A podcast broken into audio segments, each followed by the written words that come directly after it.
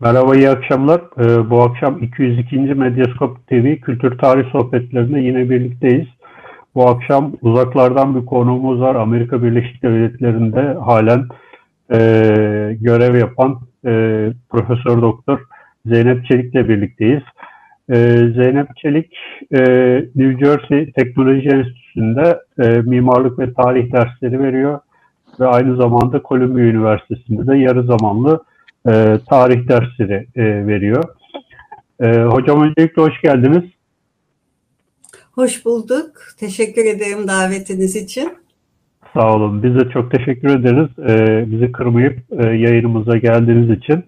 E, bu yayının size ulaşmasını sağ, sağlamakta bize destek olan Kur'an'ın kitaba başlamadan önce bir teşekkür etmek istiyoruz. E, aynı zamanda bize e, destek olan izleyicilerimize de e, Patreon üzerinden e, teşekkür ediyoruz. Bu yayını e, izlemeye başlayanlar için de hemen bunu sosyal medyada paylaşmalarını tekrar bir hatırlatalım.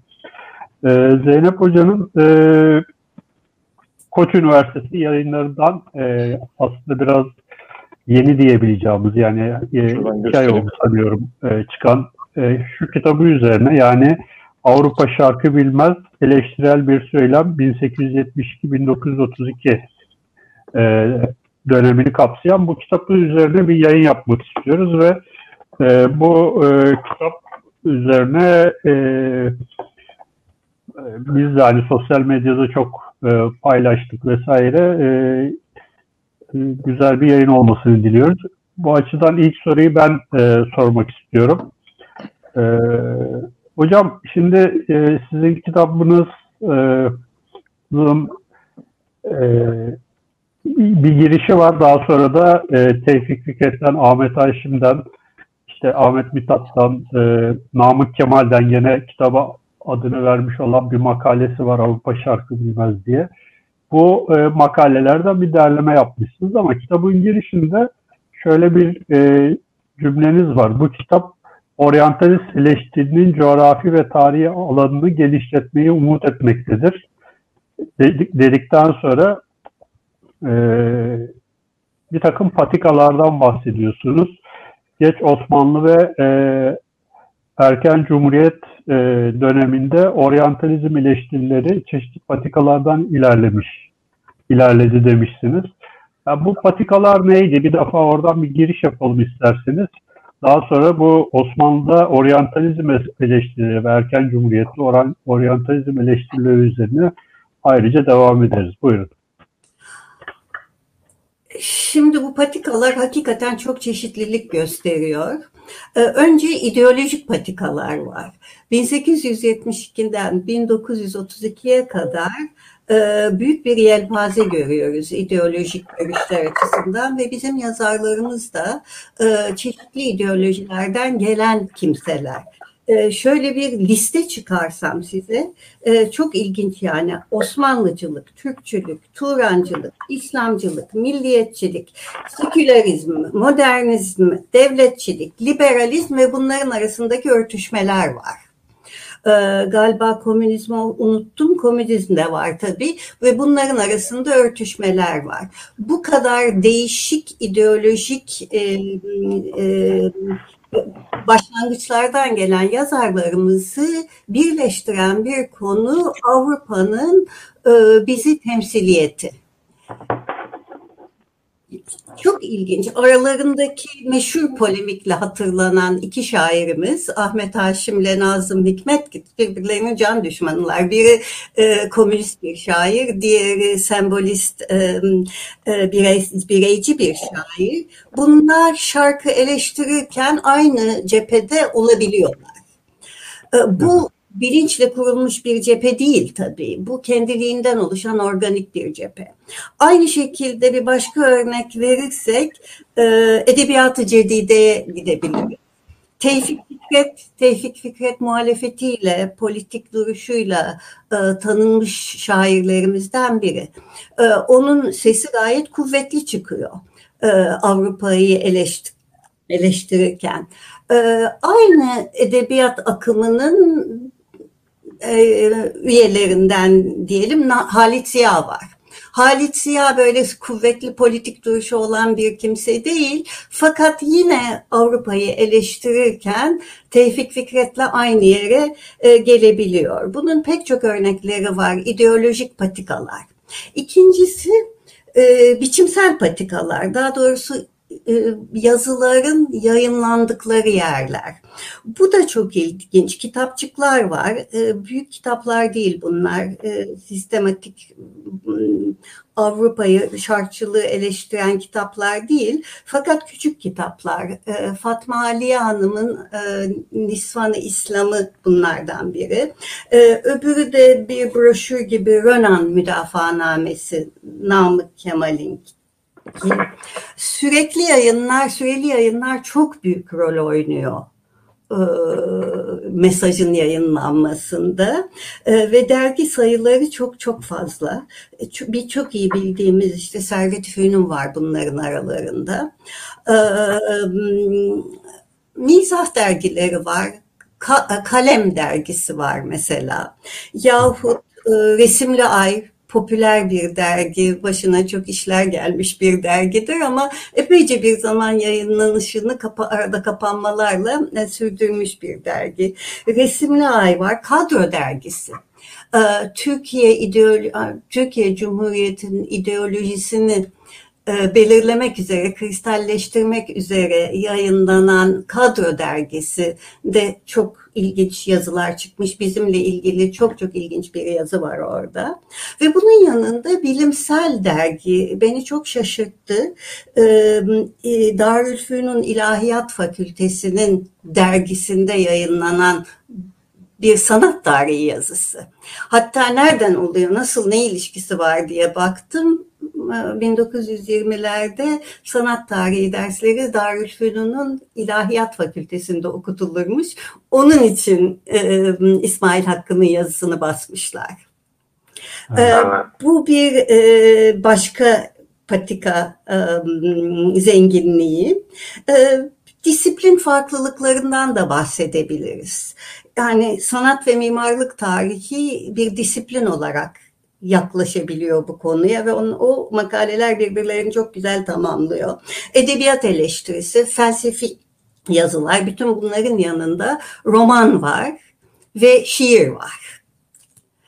E, şimdilik yani bu kadar patika yeter herhalde bize işin ne kadar karmaşık yerlerden geldiğini anlamak için.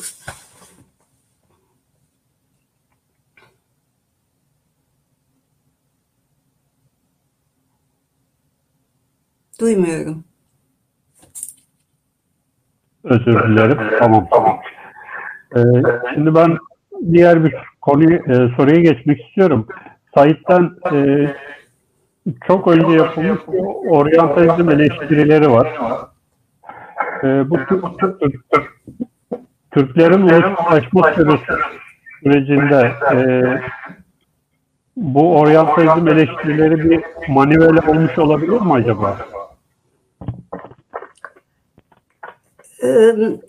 Evet, endirekt bir ulusallaşmamıza, en, ulusallaşmamıza endirekt bir etki yaptıklarını düşünüyorum.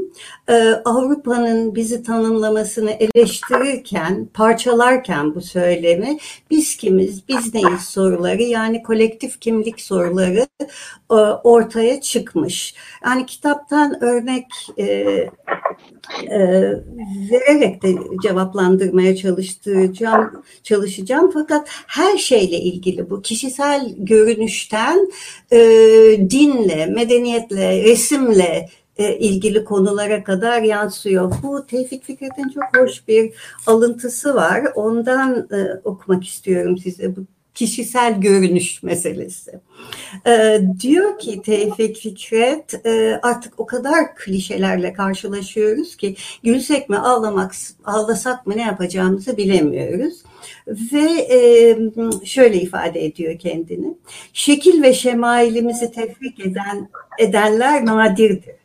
Setre pantolon giymiş olduğunuz halde sizi görseler, madem ki başınızda kavuk, arkanızda aba, belinizde yatağın yoktur, Türk olduğunuza bir türlü ihtimal vermezler. Hele sarışın iseniz on şahit getirseniz mümkün değil Türklüğünüze inandıramazsınız.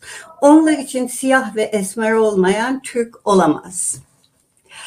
Ee, Fatih Aliye Hanım da Osmanlı kadınlarının imajını e, e, Avrupa'nın Osmanlı kadınları için çizdiği imajı e, ele alıyor e, ve klişeleri çeşitli açılardan düzeltmeye çalışıyor. Bu klişelerin arasında dış görünüş yanında kuramsal klişeler var. Mesela aile nedir? İslam ailesi nedir? Poligami nedir? Cariyelik nedir? Giyim kuşamdan tutun bu kurumsal e, tanımlara kadar gidebilen bir e, büyük eleştiri noktanın sistematik hani kap, kapsamadığı şey yok gibi. E, giyim kuşam, başörtüsü, moda. E, şimdi bir yandan Avrupa'yı eleştirirken diğer yandan örtülü bir şekilde modern Osmanlı insanını da tanımlıyor tabii bu eleştiriler. Ve bunlar da belki e, Cumhuriyet'in modern insanının tanımlanmasında e, etkili e, oluyor. Muhakkak gidiyor oralara yani düz çizgiler çizmek mümkün değil buralarda. Hepsi dolaylı oluyor bu tür e, etkileşimlerin. Şimdi çarpıcı bir diğer örnek e, sanat tarihine geleceğim yeniden. E, şimdi Avrupalıların İslam dünyasının gelip gitmiş bütün devirlerine, bütün coğrafyalarına dair bir takım gözlemleri var. Sanat ve mimarisini, buraların sanat ve mimarisini homojenleştiriyor. Şimdi bizim ilk sanat tarihçilerimiz Celal Esat ve sonra İsmail Hakkı e, coğrafya ve e, tarih farklılıklarını e, farklılıklarını göze alarak yeni bir diskur öne sürüyorlar. E, aynı zamanda bunu yaparken bu bir eleştiri. Aynı zamanda e, esas belki de esas e, amaçları Osmanlı sanatını tanımlamak, bu Osmanlı sanatı daha sonra Türk sanatını tanımlamak oluyor. Dediğim gibi direkt olarak değil de endirekt olarak e, ulusallaşmamıza e, katkıları kesin. Yalnız dikkati çekmek istediğim bir nokta var burada kolektif bir benlik tanımı yok ve ben bu benlik tanımına çok kötü takılmaya başladım son günlerde. İdentite, kolektif identite diye bir kavramın çok yanlış bir başlangıç noktası olduğunu da düşünüyorum. Ama bizimkilerde de kesinlikle böyle bir şey yok. Çok çeşitli yerlerden geliyor, geliyorlar. Cevap verebildim mi bilmiyorum. Evet. evet. evet hocam. Hocam e, peki burada kitabınızda e, İnalcık ve Ünver, e, Söyleyim Ünver'e, Halil İnalcık ve Söyleyim Ünver'e de çalışmalarının da e, atıfta bulunuyorsunuz.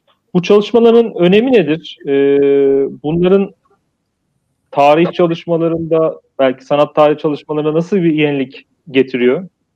Şimdi İnalcık'la Ünver'in tabii önemi çok. Şöyle, e, e,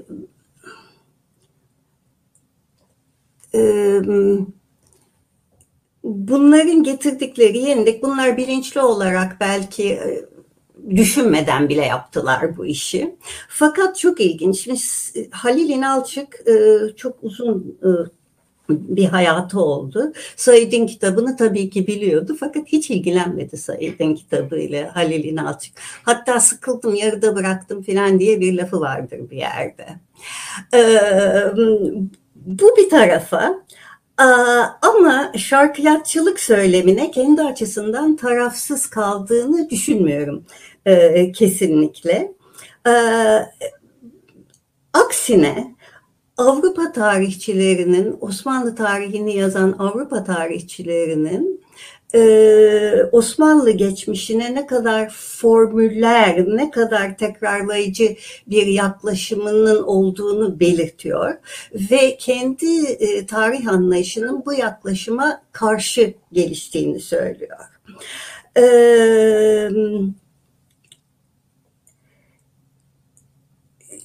Yine tekrarlayayım Halil İnalçık böyle teorik konularda pek fazla konuşmasını sevmeyen bir insandı. Yani çok nadir rastlıyoruz e, teorik e, fikir yani teori üzerine fikirlerine e, ve kendi formasyonunu anlatırken bunun önemli kaynaklarından birinin kendi sözüyle Osmanlı İmparatorluğu konusunda Batı literatürüne meydan okuma ihtiyacı olduğunu söylüyor.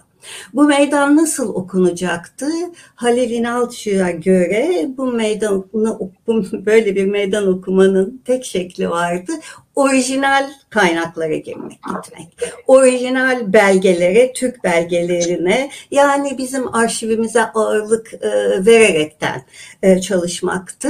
Avrupa tarihçileri bunu yapamıyor, yapmıyorlar. Zaten yapamıyorlar da.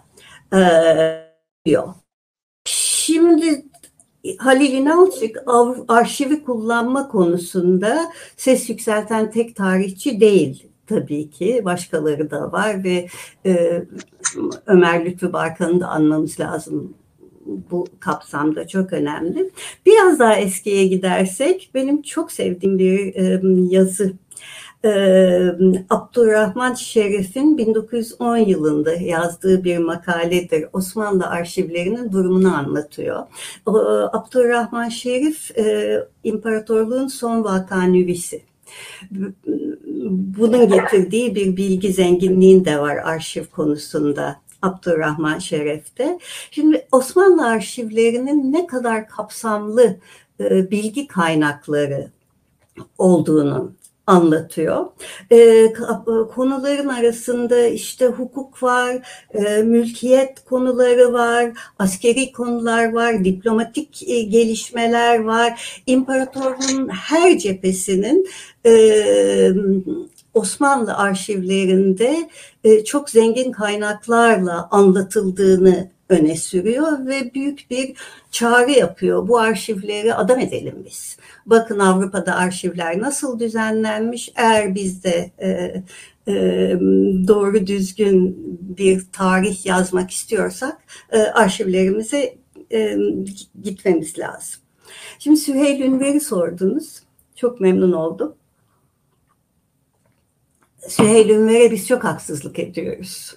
Süheyl Ünver galiba e, bu sanat tarihi, resim, minyatür falan önemsiz şeyler konusunda yazdığı için öyle görünen konularda yazdığı için e, biraz arka plana atmışız. Fakat inanılmaz bir tarihçi Süheyl Ünver.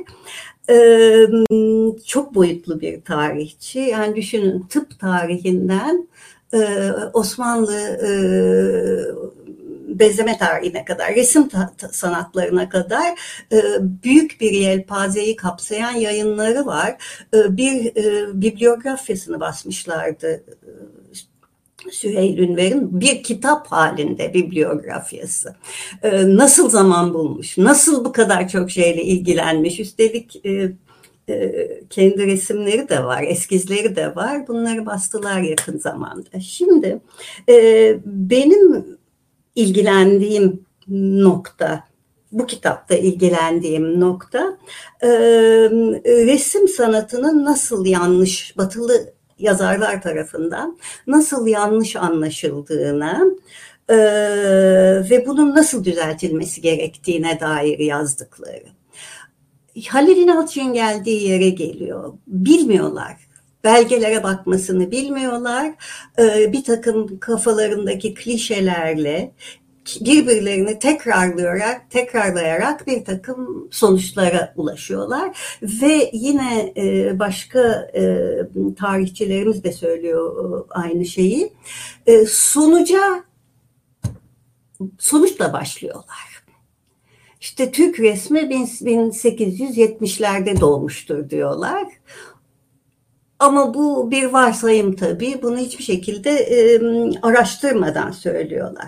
Halbuki diyor derin çalışmalar yapılırsa e, ki kendinin üç çalışması var. E, böyle Nigari, Levni ve Nakşi üzerine küçük çalışmalar bunlar. Hepsi çok önemli. Bu tür ciddi çalışmalar yapıldığı zaman Türk sanatlarının özgün kaynakları na dayanmamız lazım ve ben de işte çabalıyorum diyor adam e, bunu yapmaya rastgele referanslarla olmaz e, e, olmaz. Kesin fikirler ileri sürmememiz lazım. E, çok kızıyor. E, İstanbul Üniversitesi'nin sanat tarihi bölümünde Ernest Diaz'ı getirmişler. Ernest Diaz rastgele atar diyor. Türk sanatı konusunda. Ee, araştırmaları da araştırma değildir. Başkalarının söyledikleri için gerçekten de öyle yani tutulur tarafı yok bunun. Ee, ve Süheyl Ünver bunlara karşı bir isyan halinde üretiyor kendi çalışmalarını. Ee, başka şeyler de söylüyor. Çok ilginç. Diyor ki mesela minyatürlü el yazmalarını incelerken metinleri okumadan sadece resimlere bakarlar bunlar diyor. Bu öyle bir beladır ki hala bugün sanat tarihçileri bunu yapıyorlar. Bakıyorsunuz bir resim alınmış, bir kitapta gösterilmiş, basılmış o resim. O resmin etrafındaki yazıdan haber haberleri yok. Ve bunları işte edebiyatla ilgilenen e, e, arkadaşlarımız ortaya çıkartabiliyor. Kolay iş değil tabii bunu yapmak ama e, büyük bir sorun bu. Ee,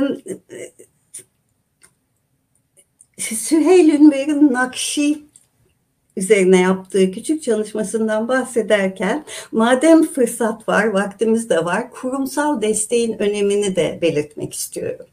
Bu kitap 1949 yılında yayınlanmış. Renkli filan, renkli resimli bir kitap. Gayet pahalı bir üretim besbelli.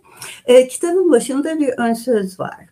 O zamanki e, rektör, Sıdık Sami Onar, hazır rektörlerden bahsediyoruz. Efsanevi bir rektördü Sıdık Sami Onar. Sıdık Sami Onar'dan bahsediyor. Sıdık Sami Onar'ın yetkileri var.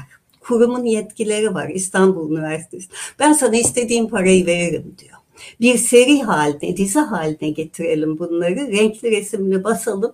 Çünkü bunların bizim kültürümüze önemi bizim kültürümüzdeki önemi çok büyük. Parantez içinde verdim bu bilgiyi ama bence bu çok ilginç bir bilgi. Evet. Kurumsal destek olayı. Evet. Hocam e, buradan onları rahmetle analım e, ve devam edelim. E, Edward Said'den 100 yıl önce e, siz de kitabınızda e, yer vermişsiniz. E, Namık Kemal'in bir Renan eleştirisi var. E, ve aynı eleştiriler 100 yıl sonra işte Edward Said'in de e, benzer e, yaklaşımları var. Şimdi burada e, bu 100 yıl önce bir Türk aydınlığı yapmış olduğu bu eleştiri e, Türk aydınının e, veya Türk aydınlarının e, dinamik bir zihin dünyası olduğunu bize gösteriyor mu? Veya böyle bir yani siz ne, nasıl bir sonuca ulaşıyorsunuz burada? Cevabım kısaca evet ama açmak istiyorum bunu tabii ki. Ee, önce Said'e geri gidelim ve Said'e haksızlık etmeyelim. Yüz yıl önce e, yazılmış bu yazılar, yüz yıl önceye kadar giden bu yazılar Said'i hiçbir şekilde küçültmüyor. Daha önce söylenmiş olması benzer şeylerin hiç şaşırtıcı değil. Sizi e, şarkı temsil ediyor. Başkaları sizin üzerinize bir takım şeyler söylüyor. Tabii ki onlara bir tepki geliyor. Ve bizim aydınlarımızdan da çok çeşitli tepkiler gelmiş çeşitli yönlerde. Şimdi Said bunları bilmiyordu. İlgilenmiyordu da pek herhalde. Çünkü Said'in diskuru daha çok batıyla ilgili bir diskurdur. Ee, Bilsey daha sonra kendini de bu konuda eleştirmiştir. Ben de Said'in avukatlığını yapıyor gibi gel, gelecek e, dinleyicilerimiz ama yaparım gerekirse onu da. Ee, sanıyorum ki Said bu konular bilseydi e, bunlarla da ilgili bir şeyler yazardı. Bilmiyordu. Bu da gayet insani anlaşılır bir şey. Ee, benim umudum sadece e, bu yani bu kitap ucu açık bir kitap olarak düşünülsün istiyorum. Ee, başka yerlerden de, başka konum, şark konumlarından da buna cevaplar e, gelebilir. Gelse de çok iyi olur. Nitekim birkaç tanesini tespit ettik. Ee, şimdi bunun bu, e, Namık Kemal'e gelince e, çok ilginç. Said Ronan'la çok uğraşmıştır. Pek çok yazısını oryantalizm kitabında eleştirmiştir, didik didik etmiştir. Ama Namık Kemal'in takıldığı makaleye hiç değinmemiş. Bu makale Ronan'ın L'Islamisme et la Science e, İslam ve e, Bilim adlı makalesi 1883 yılında ilk önce konuşma olarak verilmiş. Sonra da e, yayınlanmış bir makale. Ve e, makalenin ana fikri e, İslam dininin ve Müslüman ırklarının bilimsel düşünceyi kavrayamamaları ya, olmaz diyor. İkisi bir araya gelmez bunlar. Böyle bir acayip e, e, fikirle ileri çıkıyor ve buna hemen reaksiyon geliyor İslam dünyasından. E, e, Cemalettin Afgani Fransızca yayınlıyor makalesini. Sonra St. Petersburg müftüsü Beyazitov bir yazı yayınlıyor. Hep bunlar 1883 yılında oluyor.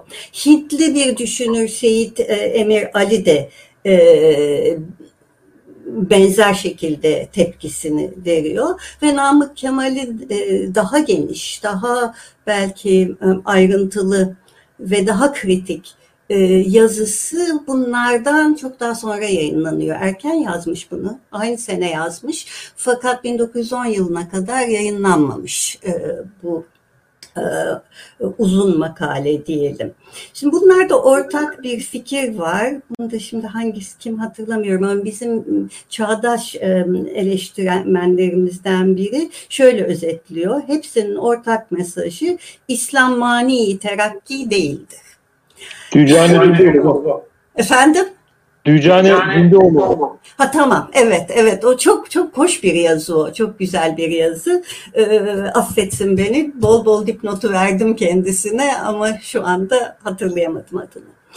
E, şimdi Renan Namık Kemal'in Renan makalesine dönünce çok böyle absürt olmayacak şeylere takılmış ki haklı tabii.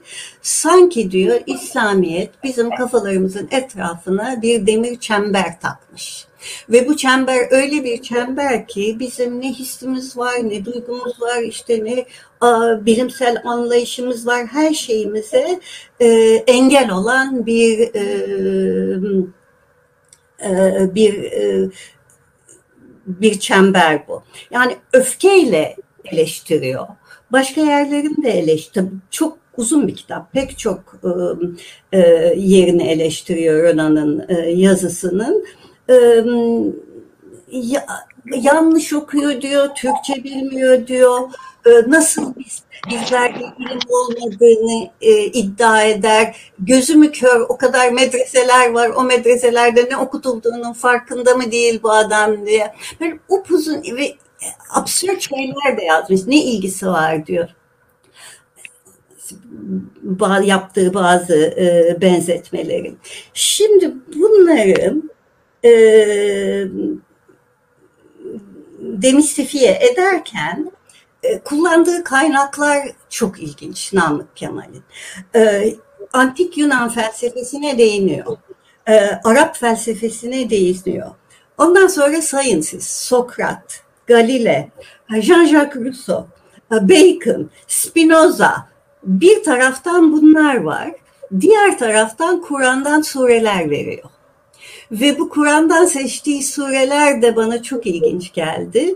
E, tabii ki kendi tezini ispatlamak için e, elemiş onları ve bir takım böyle bilimin, e, ilimin önemi, öğrenmenin ne kadar e, değerli bir şey olduğu bunları e, gayet somut bir şekilde Kur'an'dan verdiği örnek örneklerle e, gösteriyor. İşte bu beni başka bir şeye götürdü. Namık Kemal'in İslam geleneğine bağlılığından çıkaraktan bir küçük kitapçık var elimde. Bu kitapçık 1936 yılında e, yapılan bir anket. Anketi yapan Kemal Tahir. ve çok tatlı küçük bir kitap. Namık Kemal için diyorlar ki e, gezmiş. Salih Rıfkı'nın evine gitmiş, Vanu'nun evine gitmiş, Peyami Safa'nın evine gitmiş, Nazım Hikmet'in evine gitmiş, işte Kerim Sadi, e, Suat Derviş pek çok insandan Kemal, e, Namık Kemal'le ilgili düşüncelerini söylemelerini e, e, rica etmiş. Sonunda çıkan ilginç e, birleştikleri bir konu var. Namık Kemal ümmetçidir. Namık Kemal e, pan İslamisttir. Namık Kemal bunun kimden geleceğini geldiğini hemen bileceksiniz. Burjuvazinin bayraktarıdır. Namık Kemal 3. Napolyoncudur ve Namık Kemal milliyetperver değildir. Bunlar tabii ideolojik olarak çok yüklü e, anlar. E, fakat Yunan'a hücumu açısından bize bir şeyler de söylüyorlar. Çok böyle mer- merkezi bir figür aslında Namık Kemal ve onunla başlaması da aslında yani o, pe- pek şey şaşırmıyoruz yani aslında o kitabınıza da ismini veren Avrupa şarkı bilmez e, makalesiyle bu işlerin başlamasında da ben hiç şaşırmadım yani. Namık Kemal çok böyle merkezi hani şey derler ya paltosundan çıktı. Bütün o düşünce düşünce şeyi e, Türk düşüncesi diye biz yakın dönem Türk düşüncesi Namık Kemal'in paltosundan çıkmış gibi duruyor. Buradan hareketle e, sol e, Cumhuriyet döneminde sol aydınlarla e, bu oryantalizmi pardon e, Batı düşüncesini karşı olmayı milli kimlik kurmada e, kullanıyorlar mı hocam? Yani e, sorunuz e, bizim sol yaz solcu yazarlarımızın milliyetçi Evet yani mesela sol, sol şeyde kadro dergisi gibi. Hı, tamam. Tamam. Şimdi bu, bu çok ilginç bir soru. Ee, düşünüyorum. Düşününce de milliyetçilikten çok başka bir şey ortaya çıkıyor benim açımdan. Beynel milelcilik. Ee, yani mazlum milletlerle birliktelik, Hatta biraz üçüncü dünyacılık devrinden önce olsa bile. Şimdi bunu anlatmaya çalışayım. Nazım Hikmet'in Pierre Loti şiiri 1925. Bir yandan oryantalizmi yerden yere vururken ikinci kısmında da işte Asya'nın, Asya'dan, Çin'den bahseder, Şark'tan bahseder, Hindistan'dan bahseder ve bunlar arasındaki bir e, kardeşlikten Avrupa'nın sankülotlarını da katıyor bunun içine. E, yani ben burada milliyetçilik kesinlikle görmüyorum. Gördüğüm bir e, enternasyonalizmi e, beynel milelcilik. Mazlum milletlerin Avrupa emperyalizmine karşı zaferini kutluyor en sonunda. Kutlamak istiyor şiirin e, en sonunda biliyorsunuz Nazım Hikmet'in üçüncü dünyacı başka şiirleri vardır aynı zamanda. Jacondile Siyahı ve Benerci. Benerci kendini niçin öldürdü gibi. E, bu çok e, açıkça anlatıyor bence e, beynel milelci tavırlarını. Ama başka örneklerimiz de var. E, Resimli Ay dergisi. Resimli Ay dergisinde e, 1900 kaç yılında bakayım 1929 yılında bir yazı çıkıyor. Sinemalarımız Fransız emperyalizminin aleti mi? Bu yazıyı aldım, aldım ben e, kitabı ve yazının e, ana fikrini çıkarmaya e, çalışırsak yani yine makaleden alayım size.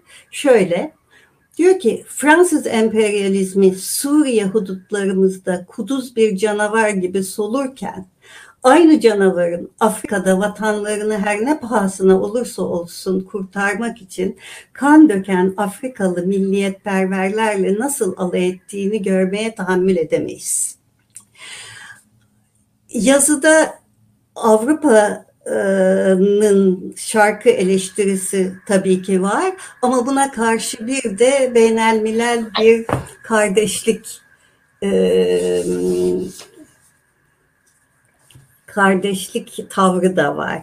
Ben bunların Şevket Süreya ile ilgili konuştuğum zaman söyleyeyim diyorum. Fakat resimli aydan başka bir şey daha var. Çok tatlı bir e, iki sayfa e, e, koyduk kitaba. Şöyle başlığı yazının. Şark güzelleri. Hangisini beğendiniz diyor. Ve bir takım şark güzellerinin resimleri var burada. Mesajı çok açık bir şekilde ifade edilmiş. Çinli bir kadın İngiliz kadınından güzel olabilir. Bu da bizim Türkleri, Türk erkeklerimizin e, işte Avrupalı kadın hayranlığına karşı bir e, eleştiri. Hocam ben de göstereyim. Şu... Şöyle çok çok tatlı bir e, iki, iki sayfa bu. Ve burada kimler var bakalım. Suriyeli güzel var, Filistinli güzel var, Siyanlı güzel var, Hintli güzel, Arap Nedense Arap var, Mısır var. Aşağıda da Türk güzeli var. Bir bunlara bakın diyor. Bir de İngiliz güzellerine bakın. Ne farkları var? Bunlar daha güzel olabilir. Hani bu hafif e, ne diyelim bize hafif literatür gibi geliyor bize ama buradaki mesaj çok önemli. Sabiha Sertel'in bu işin arkasında olduğunu düşünüyorum ben şiddetle. Ee, değil mi? Güzel. Hatta bir e, yarışma açıyorlar. Hangisini beğendiniz bu resimlerin en çok? Bu beğenişinizin sebepleri nedir? Fikirlerinizi kısaca yazarak bize gönderin. Eğer kazanırsanız size bedava abonelik vereceğiz. Ve en son cümlesi de çok ilginç. Şarkıların da fizyoloji itibariyle Avrupalılar kadar mütekamil olduklarına bu resimler şahittir. Şimdi bundan sonra Şevket Süreyya'ya gelelim ve Kadro Hı. dergisine. Şimdi Şevket Süreyya'yı sol aydın e, olarak tanımlamak e, ne kadar doğru bilmiyorum ama kesinlikle komünizmle flört ettiğini biliyoruz. Ee, ve Şevket Süreyya'nın üzerindeki büyük etkilerden birinin ben Bakü Konferansı olduğunu düşünüyorum. 1920 yılında e, Sovyetler Birliği'nde Bakü kentinde yapılan işte mazlum milletlerle ilgili bir konferans bu e, bildiğiniz gibi. E, oradan gelen büyük bir etkilenme var Şevket Süreyya'da ve Bizim e, antolojimize aldığımız yazı Avrupa santrizm nedir dedi. E, bunu görüyoruz. Bir beşeriyet kavramı var burada böyle demese de. E, yazının ana fikri e, Avrupa'nın kendine göre bir tarih yazdığı. Ve bu tarihi ilk çağ, orta çağ, yeni çağ, son zamanlar diye dört böyle bölüme indir, periyodizasyon haline getirdiği. Ve diyor ki e, Avrupa küçük bir yer, coğrafi olarak küçük bir yer, tarihi olarak küçük bir yer. Neden bütün dünya e, Avrupa'ya bağlı olarak e, periyodize edilsin? Bu diyor beşer tarihine e, göre bir şey değil. Yani e, bu tarihe göre e, her şey Avrupa'nın ufkunda doğar, her şey Avrupa'nın ufkunda batar. Geriye kalanlar barbardır e, derken geriye kalan herkesi bir e, bir topluluk olarak ele alıyor ve beşeriyet budur diyor ve eleştirirken Avrupa santrizm denen dediği şeyi e, medeniyet kavramına geri geliyor. Ne medeniyeti diyor. Yani medeniyet dediğin tek tek dişi kalmış canavar olayını burada da görüyoruz. İşte müstemlekecilikte Avrupa bütün vahşeti ve saldırganlığıyla e, esas yüzünü ortaya koymuştur diyor. Şimdi garip bir şey yani Osman pardon Türkiye Cumhuriyeti'nin tabii ki büyük bir batılılaşma e, çabası var ve Avrupa'nın parçası olma çabası var. Hala da o çabamız var. E, o o çabanın resmi ideologlarından birinin bu tür bir yazı yazması çok ilginç. Ve dediğiniz gibi e, Şevket Süreya'nın e, sol düşünceye olan yakınlığında e, büyük ölçüde gösteriyor bu. Evet hocam. Ben biraz e, sizin e, kitabınızı okurken biraz metnin dışından e, dışına düşerek bu soruyu sormak istiyorum. Aklıma gelen bir şey olduğu için sormak istiyorum. E, bu arada hani bizi dinleyenlere de söyleyeyim ben e, Zeynep Hoca'nın neredeyse bütün kitaplarında tek tek e, okudum. E, 19. yüzyıl değişen İstanbul kitabı olsun. E, gene İmparatorluk Mimari ve Kent kitabı olsun. Bunlar Türkçe'de var. E, Asar-ı Atika gene Koç Üniversitesi yayınlarından çıkmış olan kitabı. Bu kitabı okurken de hocam e, e, bir no, self oryantalizm kavramından bahsediyorsunuz ve bugün artık günümüzde de böyle çok moda olan bir nostalji e, şeyi var Türkiye'de. İşte herkes geçmişe bir e, a, e, asr saadet dönemi e, geçmiş kurgusu yapıyor vesaire. Şimdi Cumhuriyet'in ilk yıllarında e, e biliyorsunuz bir köy e, vurgusu ve köy edebiyatı vardı. Bu e, köy edebiyatı ile bugün e, yani bu köy e, nasıl söyleyeyim övgüsüyle bugünün e, geçmiş övgüsü, Osmanlı övgüsü e, ve e, bu self oryantalizm meselesi arasında siz bir bağlantı görüyor musunuz? Yani bunlar sanki sürekli birbirinden e, besleniyor ve birbirini yeniden üreten bir takım böyle e, söylemler geliştiriyor gibi bir kafamda bir takım böyle şeyler oluştu. E, bu konularda acaba ne söylenebilir? Ne düşünüyorsunuz? Çok kapsamlı bir konu, bu çok katmanlı bir e, konu. O kadar çok bağlantılar geliyor ki insanın aklına. Tabii ilk önce şöyle bir galiba insani bir şey bu. Öteki olma e, isteği. E, bu öteki olma isteği e, çok o kadar çeşitli şekilde kendini gösteriyor ki yani Avrupalılar işte şark kıyafetine girip stüdyoya girip resimler çektiriyorlar yahut evlerini şark usulü e, döş, döşüyorlar. bu bunlara o kadar çok örnek var ki bahsetmemiz bile e, gereksiz bundan. Fakat bu köy işi çok ilginç. Ben bunu düşünmemiştim doğrusu. Ama düşününce arada bir bağlantı e, görüyorum. Yani hatta bir anekdot da söyleyeyim size. E, bir turistik gezi düşünmüştüm eşimle Türkiye'nin doğusuna. Bunun için de bana bir e, şirket söylediler. Bu şirkete gidin çok güzel geziyorlar. Ben ilk bana gayet düzgün bir e, program verdi şirket. Ee, orada bir de homestay diye bir şey var. Allah Allah bu nedir? Bu nedir dedim. Bu da bir köy evine gidip e, köylüler gibi yaşamanızmış. Bir de bunu yapan kadın ki yabancı bir kadın şirketine bana öğretiyor. Şunu giyeceksin. Öyle e, eteklikle şortla olmaz. İşte şalvar giyeceksin falan gibi şeyler söylüyor bana. Ee, yani o, o kadar çeşitli şekillerde karşımıza çıkıyor ki bu ötekini oynamak oyun bu.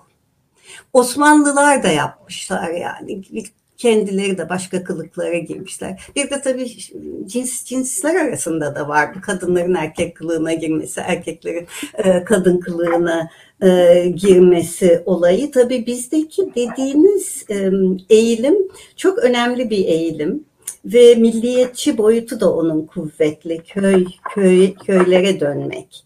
Köy şimdi Ahmet Haşim'in e, yazısıyla bunun ne kadar ilgisi var bilmiyorum ama kesinlikle bir çağrışım yapıyor.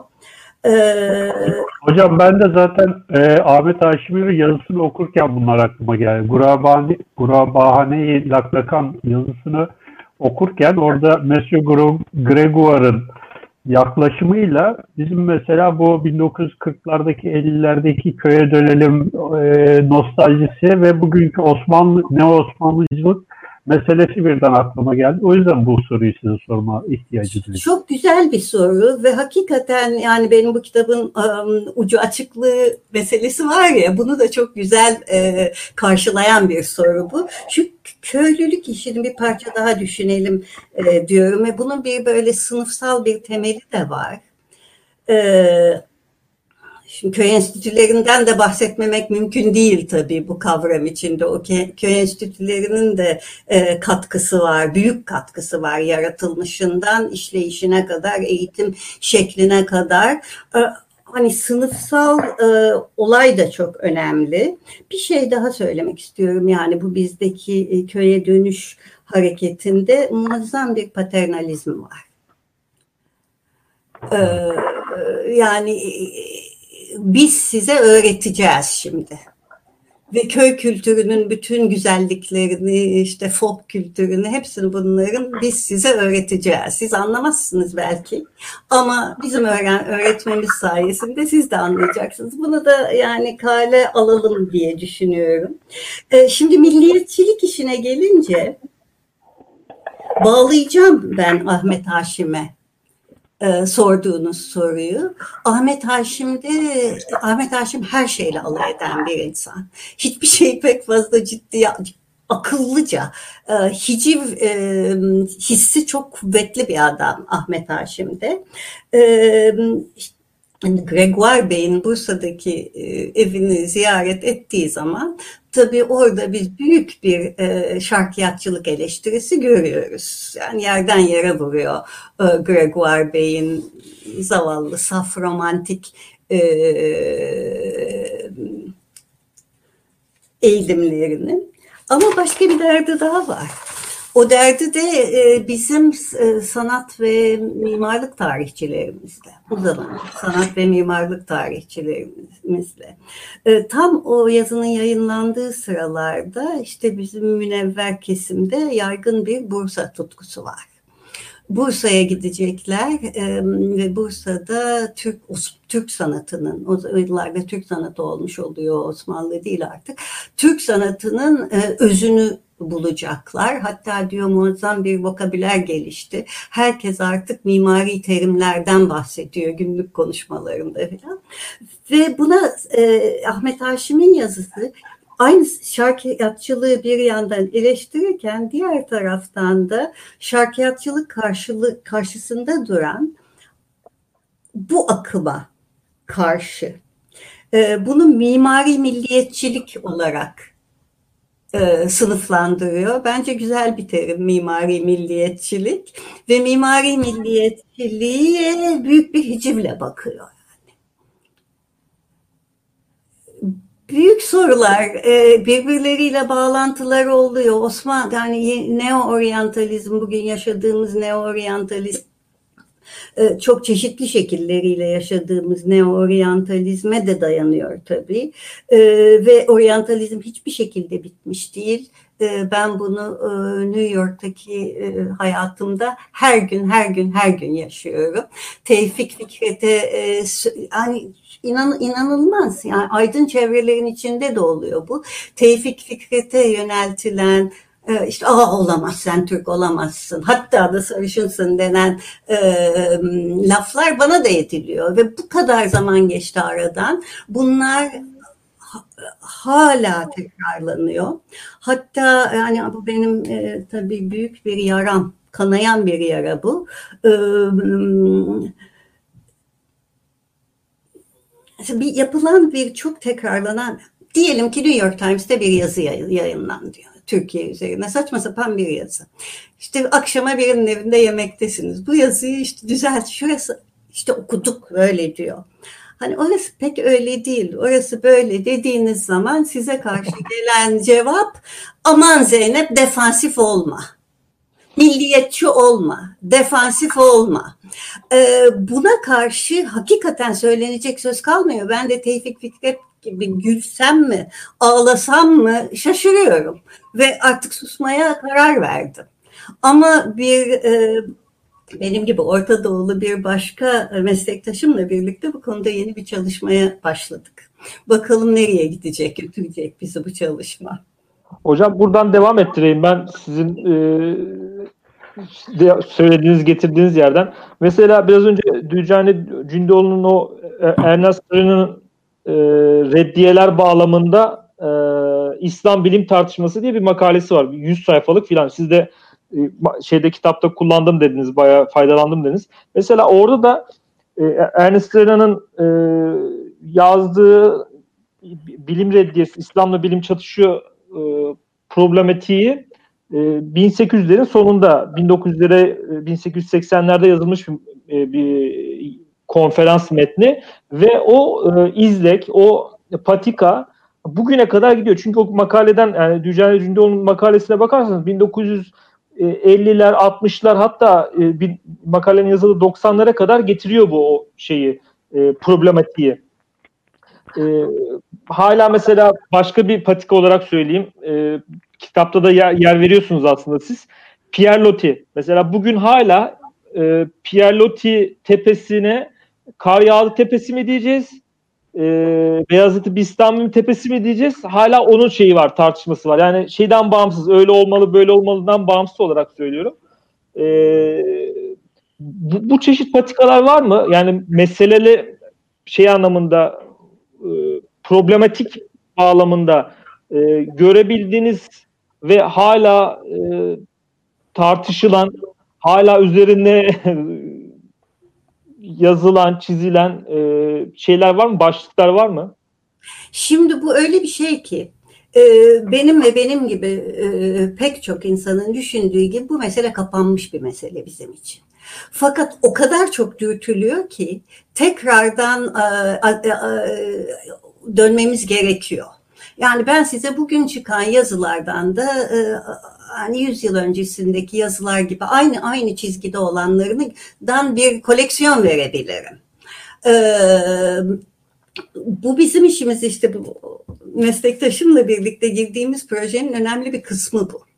Ee, nasıl bakacağımıza filan tam karar vermedik ama e, çok doğru e, dediğiniz e, devam ediyor tabii ki.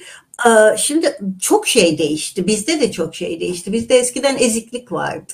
Şimdi öyle bir eziklik pek görmüyorum ben Türk aydınlarında. Hiçbirimizde yok öyle bir eziklik. Ama buna rağmen e, aynı sorularla karşılaşıyoruz. Mesele bence e, bizden çok batıdan kaynaklanıyor. E, görmemeleri, anlamamaları, tanımamaları, devam ediyor bir şekilde. Yani genellemeyeyim. Tabii ki çok çok şey değişti. Tabii ki çok çok e, önemli e, eserler ortaya çıktı ve düşünce şekli de epeyce değişti.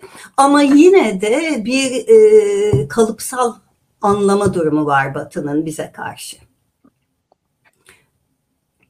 Cevap verebildim mi bilemiyorum. Evet, hocam. Hatta yani, yani beni öyle bir yere ittiniz ki kitapta yapmak istemediğim dediğim bir yere ittiniz. Kitapta aman bugünle ilgili soru sormayın bana. Bugünle ilgili bağlantılar çok karışıktır. E, tarih öyle kolayca bugüne e, uygulanan bir şey değildir diye kitabı öyle bitirdim vallahi. Yani bütün buna rağmen beni ittiniz oraya. Her defa da oluyor bu zaten. E, çağrışımlar yapılıyor. Normal. Öyle oluyor hocam. Peki şey bağlamında da yani bu e, bir de e, hep Batı tarafından düşünüyoruz da mesela Türkiye'de de Türkiye Türk e, daha doğrusu İslam düşünce tarihi, Türk düşünce tarihi, Türk düşünce demeyeyim de İslam düşünce tarihi metinlerinde de işte e, bu yine bir Türkiye ile alakalı da olabilir. Yani bu oryantalizm bağlamında da belki konuşmak gerekiyor. E, Türk düşüncesi hep böyle e, ve kitap bağlamında da söylüyorum. Çünkü oryan şeyden e, Said'in oryantalizmden 100 sene önce yazılmış metinler var. Başlangıç noktaları var.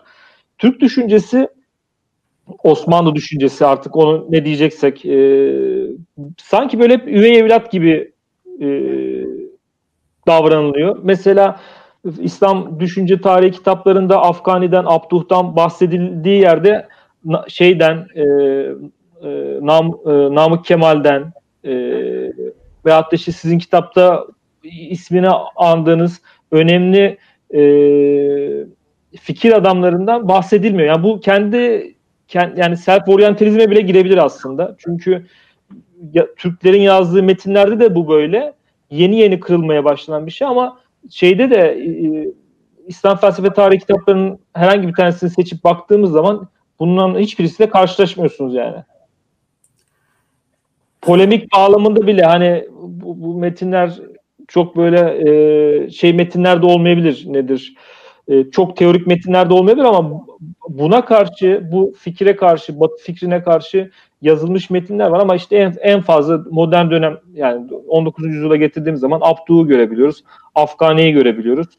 İşte belki birazcık daha getirsek Seyit Kutupları falan görebiliriz ama o şeyler e, diğer elemanlar işte diğer unsurlar Türk Türkiye Osmani unsurları pek pek karşılaşmıyoruz. Siz bunu nasıl değerlendiriyorsunuz? İnşallah bunlar hep değişecek diye düşünüyorum. Ee, şimdi kendi öğrencilerimize baktığımızda e, bu sizin dediğiniz gibi geç Osmanlı devri düşüncesi, düşünürleriyle ilgili çok ciddi çalışmalar yapan gençler var. Ee, ve bu gençler yani aynı zamanda Arap Arapça da biliyorlar ve karşılaştırmalı e, yazılar yani karşılaştırmalı tezler de yazmaya başladılar. Düşünüyorum ki yani 20 yıl önce 20 yıl sonra çok daha başka bir sahneyle karşılaşacağız. Umuyorum böyle olmasını.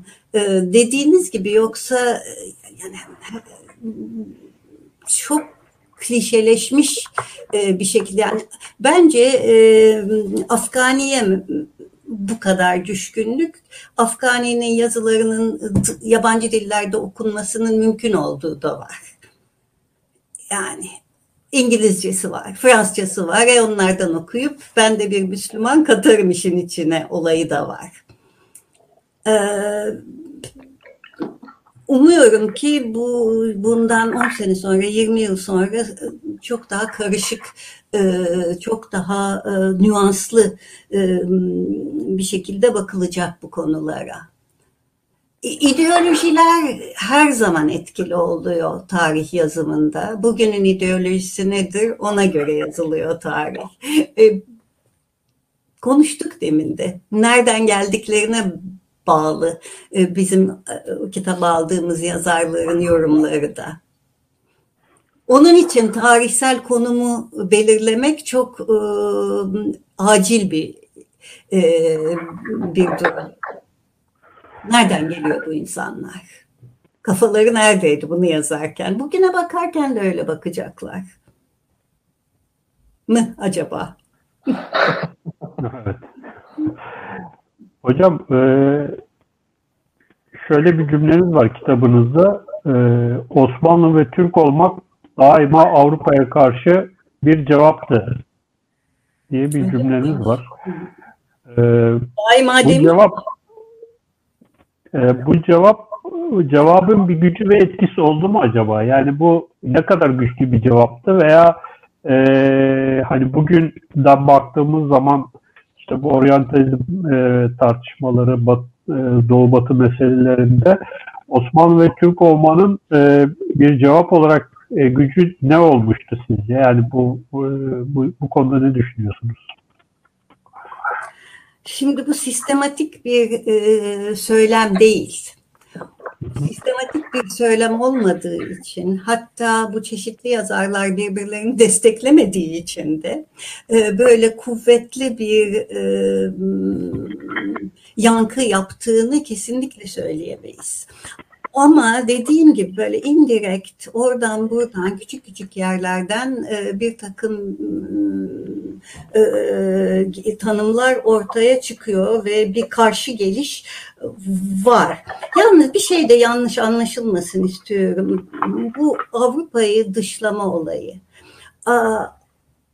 Namık Kemal Avrupa şarkı bilmez dediği zaman Avrupa'yı dışlamıyor.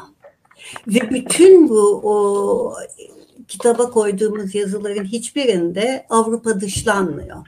Avrupa eleştiriyor fakat eleştiriliyor fakat Avrupa çok ciddiye alıyorlar ve kendilerini hani geç Osmanlı aydınları, erken Cumhuriyet aydınları Avrupa kültürüyle çok iç içe geçmiş aydınlar. Bahsettik daha önce Namık Kemal'in e, kaynaklarında. Şimdi e, yine ben İsmail Hakkı Baltacıoğlu'na geleceğim. Çok haksızlık görmüş e, düşünürlerimizden biri olarak tarihçiler açısından. E, onun yazısını okurken uzun bir yazı bu. E, e, neydi başlığı yazının? E, Türk sanatının etkisine dair. 1929 yılında yayınlanan yazı. Şimdi öyle bir e, bilgi zenginliği var ki bu yazıda Avrupa'yı o kadar iyi biliyor ki e, İsmail Hakkı bir kere binaları biliyor. İşte katedrallerinden bahsediyor, tarihi binalardan bahsediyor, kitap Avrupa kitap sanatından bahsediyor, Orta Çağ'ından bahsediyor, Rönesans'ından bahsediyor, Avrupa sanat tarihi teorilerinden bahsediyor. Şimdi 1920'li yıllarda benim hafsalam almıyor. Ee, İsmail e, Hakkı o zamanın koşulları altında bu yayınları nereden ele geçiriyor? Bu yayınlara nereden ulaşıyor? Ne kadar e, bu, bu, bu kadar bilgiyi nasıl hazmetmiş? Okumuş, biliyor, hazmetmiş ve çok böyle e, ne diyeyim çok akar bir şekilde kullanıyor e, acemice durmuyor bunlar. Hatta size söyleyeyim bazen e, kendi e, kendini sıkıntıda buluyor. Bir terimi çevirim, Türkçe'ye çevirmek için çeviremiyor. Ve bu çevir Osmanlıca yazmış. Biz bu Osmanlıca terimlerin bazılarını ne olduğunu bulana kadar yani ağladık desem size günlerimizi aldı. Size şimdi okurken kolay gelecek. Orada bir terim vardır antablatür diye. Ee, kitap ve süs sanatı bu. Gittik geldik sormadığımız insan kalmadı. Bunu okuyan adam ve sonunda şöyle ama yanlış okumuştu. Yanlış biliyordu. Hiçbir şeyi yanlış bilmiyor. Her şeyi doğru biliyor. Biz becerememişiz okumayı. Yani bu inanılmaz bir Avrupa kültürüne aşinalık ve Avrupa e, kültürünün reddedilmemesi var burada. E, müdafaaname reddiye değil. E, Namık Kemal'in kitabının başlığı da zaten. Hani bu da çok önemli. Hani Avrupa'yı atmışlar silmişler değil. Hayır hayır kesinlikle değil. Çok ciddiye alıyorlar Avrupa'yı. Ee, bu bana bir çağrışım yaptı. Kişisel bir çağrışım. Anlatayım mı onu size? Tabii hocam buyurun lütfen. Ee, şöyle bir şey ben 14-15 yaşlarındaydım. Ee, İstanbul'da bir İngiliz okuluna gidiyorum. Şikayet ediyorum. Dersler çok. Hem Türkçe derslerimiz var hem İngilizce derslerimiz var. İşte e, İngiliz çocuklar ne kadar şanslı. Onlar bizim gibi bir yandan Türkçe dersler bir yandan İngilizce dersler diye böyle bir yükleri yok. Babam da dedi ki bana kızım bu bizim kaderimiz dedi. Onu da bileceksin, bunu da bileceksin. Bu işi bizim aydınlarımız çok ciddiye almış. Evet. Onu da biliyorlar, bunu da biliyorlar. Ve Namık Kemal'in e, Rönan Müdafaanamesi bu açıdan harika bir yazı. Hocam ben bunu onu da bilmek, bunu da bilmeyi ben hep şey olarak düşünüyorum. Yani mesela Dede Korkut'u da biliyoruz. Beowulf'u da okuyoruz. Ee, bir yandan sanki hep şey gibi düşünüyoruz da e, kadermiş yani kötü anlamda kadermiş gibi düşünüyoruz ama bir yandan da çok büyük bir zenginlik. Yani bir yani bir Avrupalı e, işte burada yazılmış, burada e, doğuda yazılmış bir metne yani e, şey değilse çok böyle en, entelektüel veyahut da çok uzmanlık alanı değilse ilgilenmiyorlar ama burada e, ya biz işte e, az biraz okumuş insanlar işte Dede Korkut'u da biliyor. Fuzuli'yi de az çok biliyor ve ondan da keyif alıyor. Diğer tarafa dönüp Shakespeare de okuyabiliyor. Bu bir yandan da aslında çok büyük bir e, şans. Bence şans, ben şans olarak da düşünüyorum. Şimdi babamı da şey yapmayalım burada harcamayalım. Babam bana 14-15 yaşında bir çocuğa hadi fazla vızıldanma.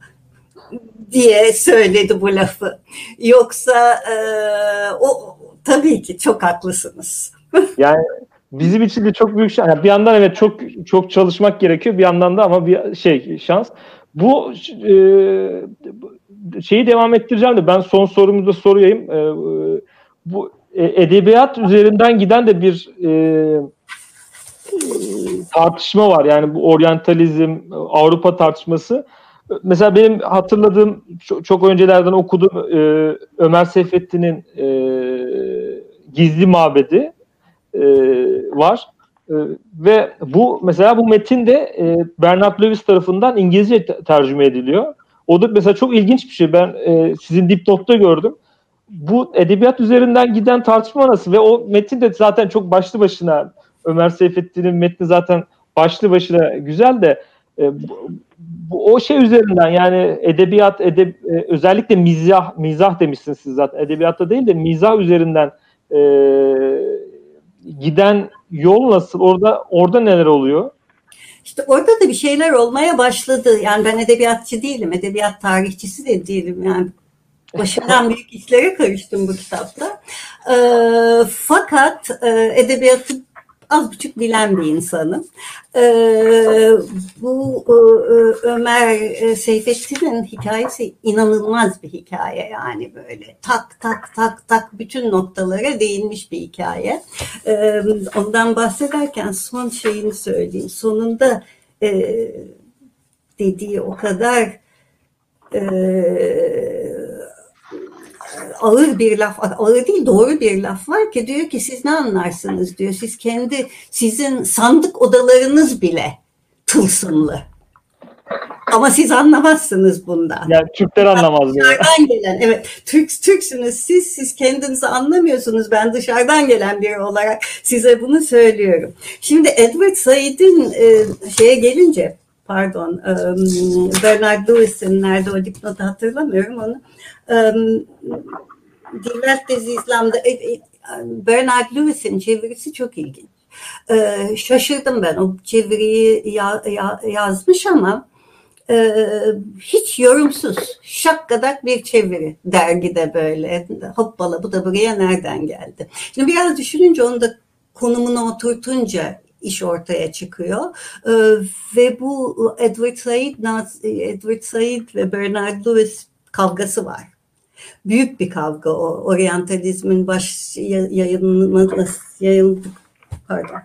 Oryantalizmin e, basılmasından sonra e, Bernard Lewis birkaç yıl sonra böyle e, muazzam saldırıyor Said'e. Tabii Said de ona cevap veriyor. Bu böyle aralarında git gel büyük bir e, e, işte en azından akademik kesimi meşgul eden bir e, olay haline geliyor. Şimdi bu yazıda bence bilmiyorum ama bence e, Bernard Said'in Edward Said'i gördün mü işte senden önce de adam bunu söylemiş demesi.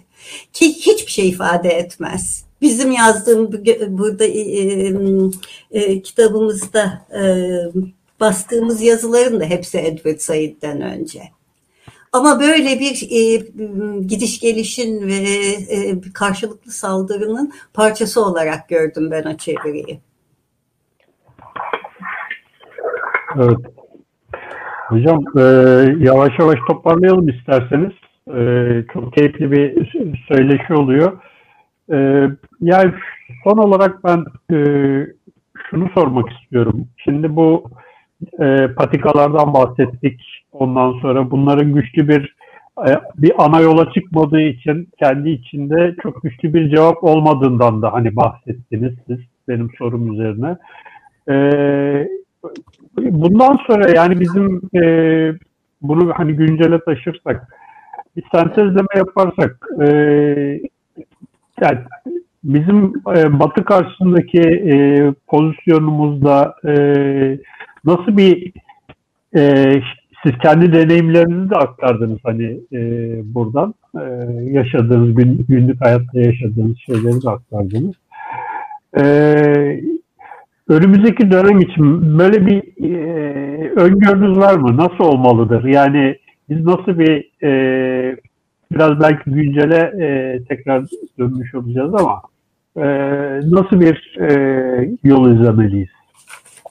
Şimdi e, bir takım gelişmeler var. Şimdi size e, bir yazıdan yani burada da bir takım ciddi gelişmeler bunlar. Ve tabii politik olaylarla ilgili de bağlantıları çok e, yoğun bunların. E, şimdi New York bir yazıdan bahsedeyim size. New York Review of Books ki çok ciddiye aldığımız, çok esaslı bir yayındır biliyorsunuz. Bunun Kasım'daki sayılarından birinde e, Pankaj Mishra ki bu sıralarda çok sözü dinlenen bir e, evrensel entelektüel. E, gayet ilginç bir yazı yazdı. Bu yazı Batı'nın narsisizmi üzerine. Şimdi e, Miss, Mish, e, Mishra diyor ki e, Batı'nın çeşitli duruşuna karşı, politik, ekonomik, kültürel duruşlarına karşı e, diğer coğrafi ve tarihi konumlardan gelen sesleri duymamız çok önemli. Ve bilebildiği kadar örnek vermiş. Kimi örnek vermiş? E, gülmeyin Cemalettin Afgani'yi örnek vermiş. Çünkü İngilizce okuyabiliyor onu. Ve Frans Fanon'u örnek vermiş. Şimdi düşünüyorum ki bu bizim kitabımız gibi başka kitaplar da çıksa, başka yazılar da çıksa e, bu entelektüel e, iklimi e, çok değiştirecek söylemler ortaya çıkacaktır. Kitabı yazarken bulduk, buldum diyeyim bazı bir takım bazı Mısırlı yazarlar Mesela kadınların, kadın İslam hukuku ve kadınlar üzerine çok önemli bir kitap yazmış. Ee, Fethullah Efendi diye biri var. Ahmet Mithat'ın da arkadaşıymış. Böyle bir kitap var. Başka kitaplar var. Araplar, Arap coğrafyasından ve Arap coğrafyasının çeşitli dönemlerinden yazılmış. Muhakkak Farsça da vardır bunlar. Başka dillerde de vardır. Ne bileyim ben Çince de vardır, Rusça da vardır. Bunların hepsi ortaya e, çıkarsa e, entelektüel e, çevremi diyelim, iklim mi diyelim bir parça sarsılacaktır diye düşünüyorum. Ve en azından umuyorum. Hocam sizin kitabınız da İngilizce'de yakında çıkacak bildiğim kadarıyla Koç Üniversitesi'nin şeylerinden gördüm, takip ettiğim kadarıyla. İnşallah o, o orada da e, Pankaj Mişri okur inşallah.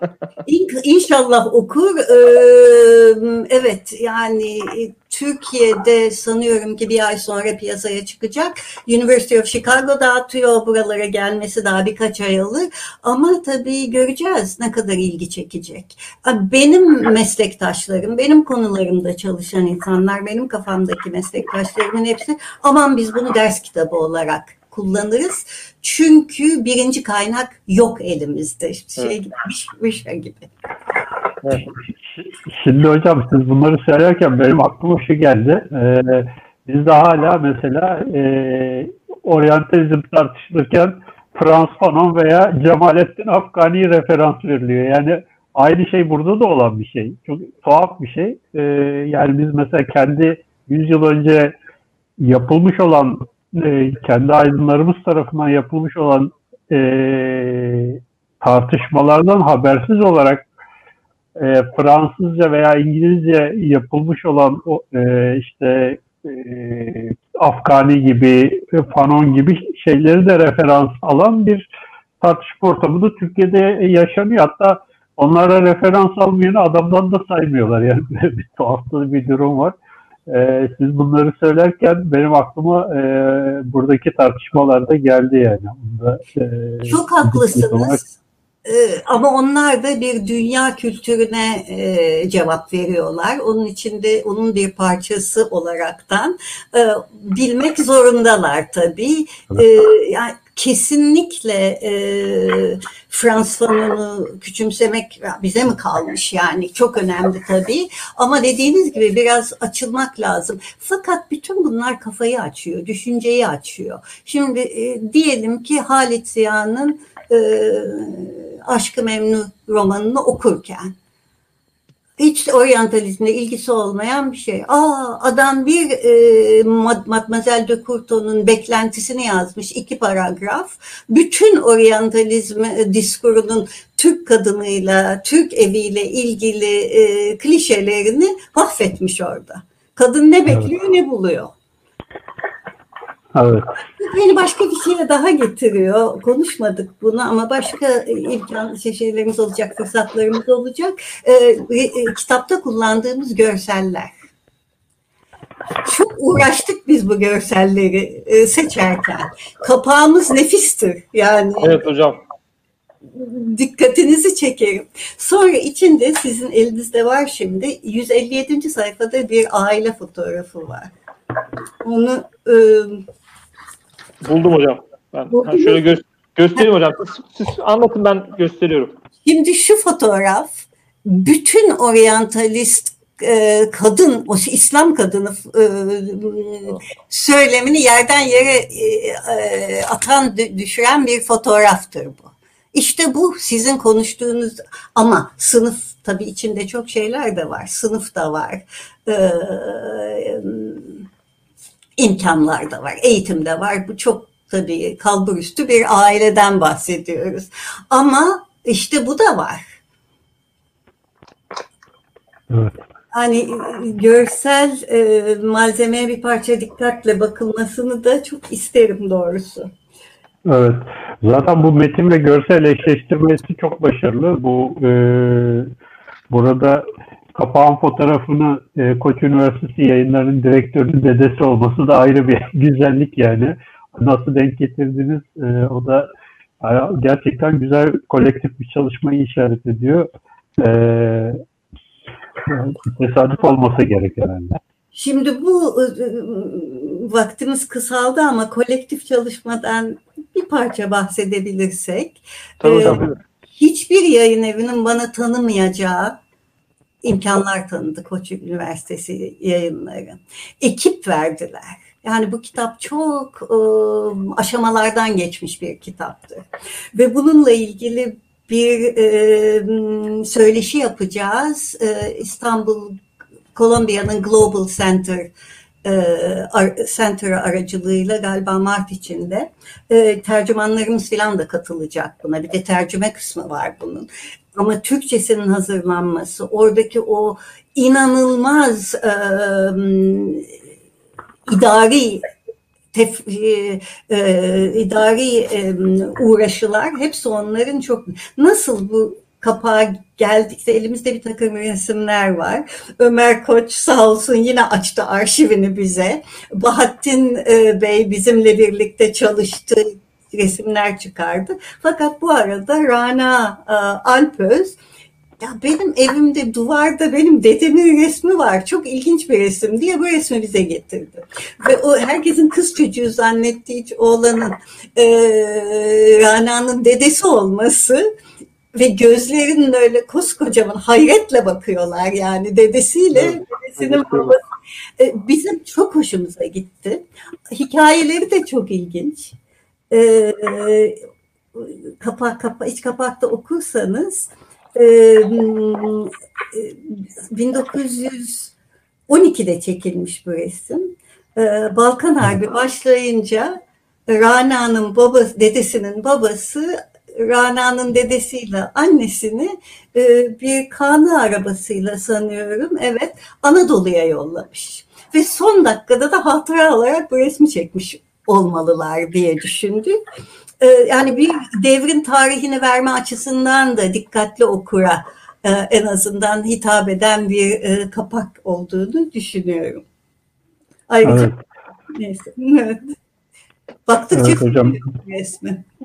Bu e, bu güzel bir şey oldu yani bilgi de oldu bizim açımızdan.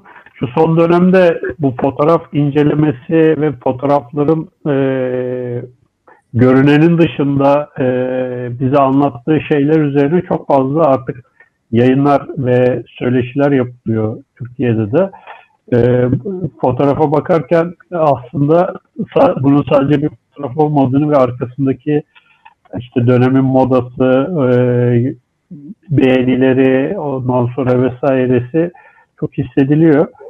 Hocam e, sizin son olarak söylemek istediğiniz bir şey varsa alalım. Daha sonra da yavaş yavaş kapatalım.